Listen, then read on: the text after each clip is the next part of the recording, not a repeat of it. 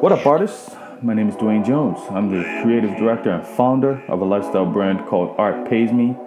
This is the Art Pays Me podcast, and I'm passionate about finding ways that people like you and me can make a living for ourselves off of our creativity. And, you know, maybe we can make the world a better place at the same time.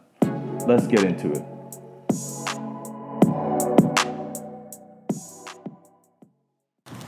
Hey, what's up, y'all? Something came up that I thought was important to share, and uh, I just wanted to kind of see if I can get it off.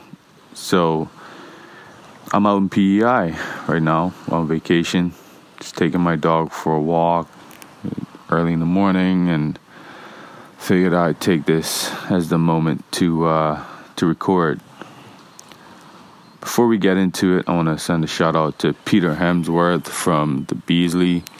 He said he actually likes these solo episodes where I'm kind of just riffing off on a specific topic.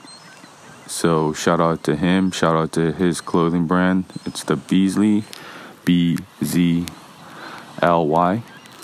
And uh, actually, he's my former co-host on Changing the Narrative as well. So. Uh, you can check out that old podcast and and uh, listen to us talk and riff on certain topics. So, yeah. So anyway, let's get into it. So, this subject I want to talk about kind of affected me on multiple levels, and it was a complicated one to deal with. So basically, before I left for vacation, I was approached by a client I've worked with in the past who said they wanted a reorder of some product that I designed for them. So I also do uh, like some clothing design things for other people. So I have a certain fee that I charge for doing that.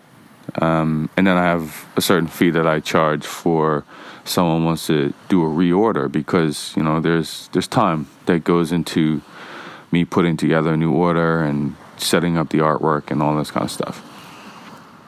Anyway, the client, there's a new contact, and they didn't necessarily understand that um, that there would be work involved in setting up, I suppose.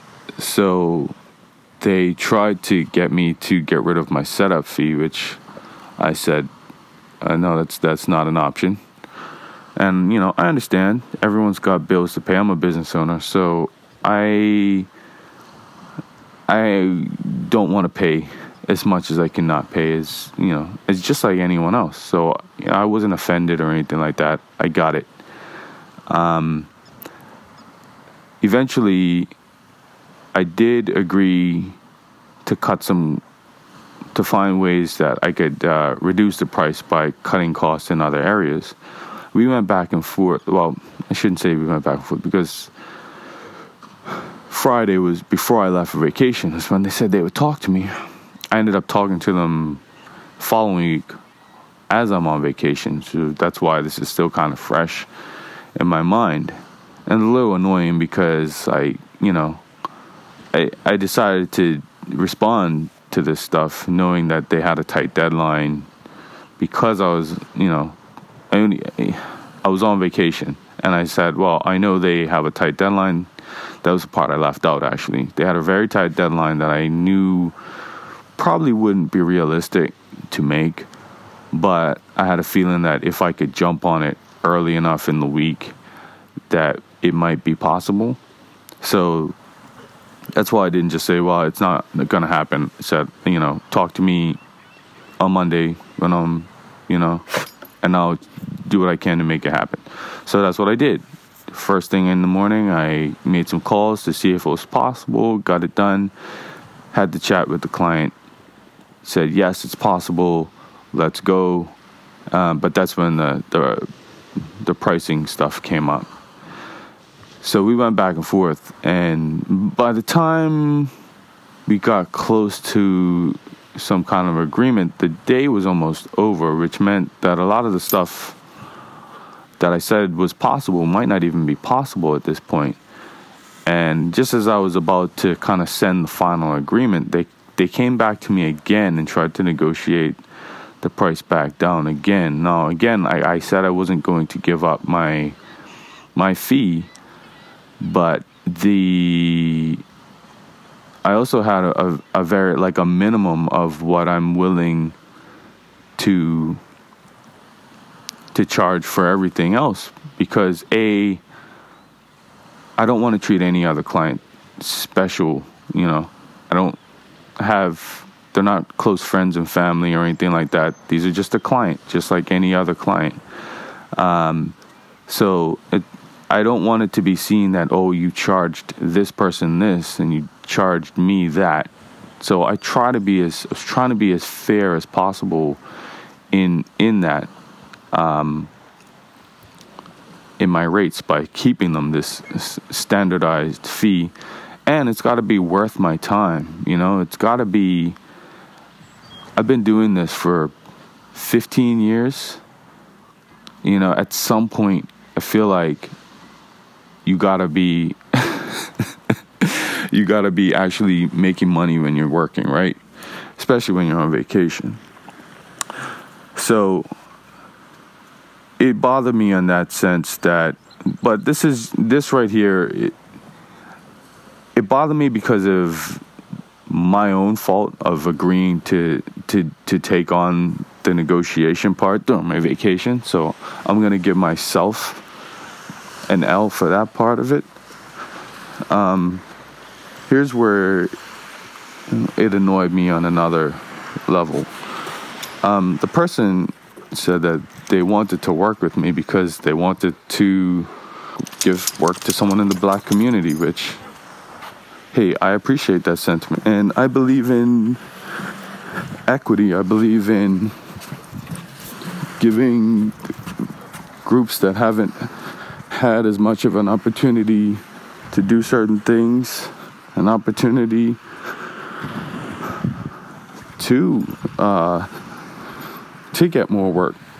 And sometimes that means that if you have um, two two bids for a job, one of them is a say a woman-owned business, or an LGBTQ-owned business, or a black-owned business, or an Asian-owned business, and you see these are in in uh, sectors where these these groups are not are underrepresented and could use a boost. I think it's admirable when you want to spread some of the some of the love to those other communities. But what this person was trying to do was use that as leverage in the negotiation to say, "Hey, I'm trying to give you the black owned business this assignment and you're not making it easy for me by charging more than the non black owned business. And multiple times I came back and said, well, unfortunately, like that's just what I charge. Uh, I have to be able to earn some money. I don't know what that person's situation is. The the competitor was never revealed to me, so I don't even know if the competitor really existed to be completely honest. And the price that they were given was one that I was just not willing to beat. Now, the nice guy in me and the terrible business person in me started to feel really bad in this interaction. Like, should I do this? You know, should I should I uh, just take this job on? Like, what what am I doing? Why am I am I being greedy right now? And you know, the reality is, I wasn't. The reality is that my price is my price. I already did the math to figure out what makes it worthwhile for me to give up time with my family, to give up, take time away from art pays me, to take time away from everything else that matters to me. Anything less than that is not worth it. So there's that. Uh, the other side is something more general as well when it comes to friends and the clothing brand and freelancing to some degree. If you want to support your friend, so this is something you can tell um, any of your clients or friends who you know venture into the client zone or if you sell products this is something that you could think about when when you're working because i found that you know having the clothing brand Again, I set my prices. I'm not Walmart. I can't buy 2 million shirts and for, you know, 30 cents or whatever the case may be and then just market up to whatever I can. Or if you sell products, this is something that you could think about when you're working because I found that, you know, having the clothing brand, again, I set my prices. I'm not Walmart. I can't buy 2 million shirts and for, you know, 30 cents or whatever the case may be and then just market up to whatever I can. My margins are very low in my clothing brand. So when I set my prices, they're based on a combination of market value and combination of is this going to be worth my time? In all honesty, at the moment, it's not worth my time. It won't be until I get to a point where I can start buying in bulk. And I'm not there yet. But what happens when you have a clothing brand is kind of similar to what happened in this situation is friends, acquaintances, whatever the case may be, see you have a clothing brand, they say, "Hey, I like it. I love it. I want to support it." But they want you to give you stuff for free. They want you to give them stuff for free. They want you to give stuff at a steep discount. And I'm just like, if you knew what my margins were, you would realize how crazy this is for me right now. But then again, I feel guilty, feel bad. The terrible business person in me is like, you you should give people steep discounts who you know are are supporters of you and all this kind of stuff. And but you know what? That's a recipe for going out of business. And that's a fact. One thing that really helped change my mindset on that was I listened to, well, I don't listen to it as much now because various reasons, but Lewis Howes has a podcast called School of Greatness. It has a lot of great business stuff, a lot of lifestyle stuff. It's kind of inspiration. It's inspirational in a lot of ways.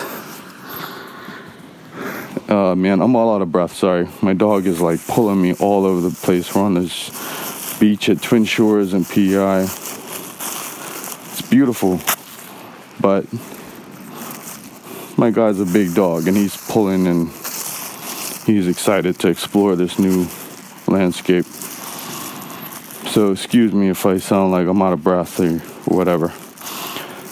Uh, but yeah, so Lewis Howes. So Lewis Howes, um, he has some like great, great topics.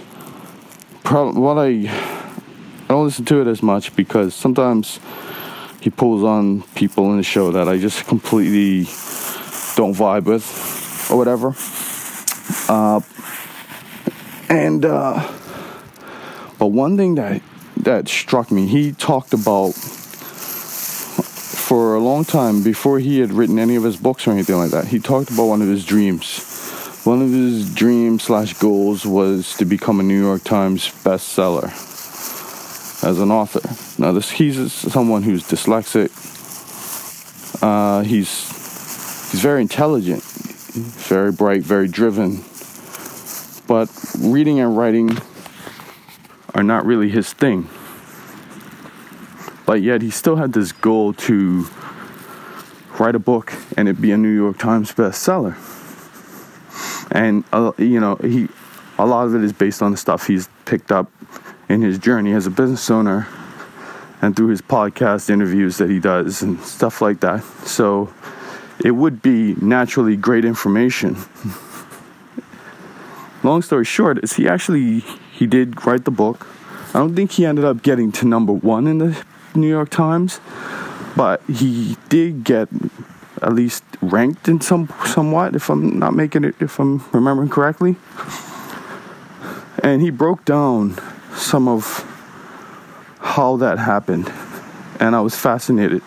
So turns out a lot of these, like New York Times bestseller lists and stuff like that, the system is kind of gamed in a way because, yeah, you're gonna have those books that are just runaway hits that people love. They go viral and, you know, the rest is history. But a lot of them, and in his case, I would put his in the secondary case, is you're able to amass enough of a following on your own. And what happened was he made so many, he had so many great contacts in the business world and so many friends who were willing to support him, so many fans. What would happen is they wouldn't just buy his book, they would buy 10 books, they'd buy 20 books.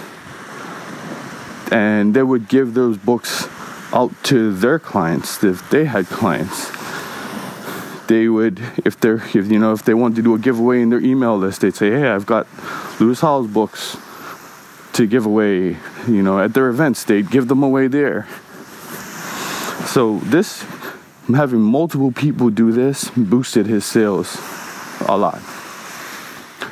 He had other ways that i you know i can't remember specifically where he would be able to offload large amounts of books at once and all of that impacts your ranking in, in New York Times and other lists.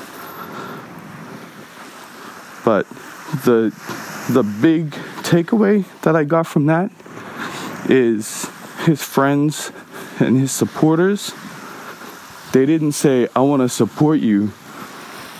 Can you give me a bunch of your books f- for free? I'm sure he did do that in some cases. But his his core group of supporters, what they did was they bought his stuff at full price. They bought multiples of his stuff at full price. And this helped him to up level. And when he can up level, he can help other people up level. So when You've got people telling you that they want to support you as a business owner, and the only way they're willing to support you is if you give them a steep discount. And they try to use the friend thing or the the community thing. We're from the same community. Let's work together. But only if you give me a way cheaper price than the other person. Then they're not trying to support you they're trying to be a business person. They're trying to get the best deal for their business, which again, I respect. Do your thing, but don't try to use the community thing. Don't try to use the friend thing. Don't try to use the family thing. Just be honest and say what it is.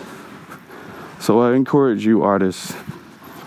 I feel, you know, I f- still feel a little guilty about this. I don't even know if I feel right about sharing this but I was proud that I didn't give in because there were times when I would have. And uh, anyway, I just thought I should share this with you. And, you know, another quick reminder can you vote for me in the Coast Best of in fashion design category? That would be greatly appreciated. It's bestofhalifax.com. Look for my name under fashion designer, Dwayne Jones. Peace. Thank you so much for listening to the Art Pays Me podcast. Thank you to Langy Beats for the theme music.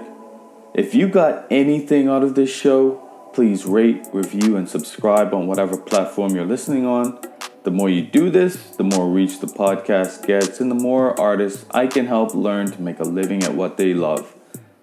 If you want to know more about what I do, hit me up at artpaysme.com or at artpaysme on Instagram, Twitter, Facebook, and Pinterest. See y'all next time.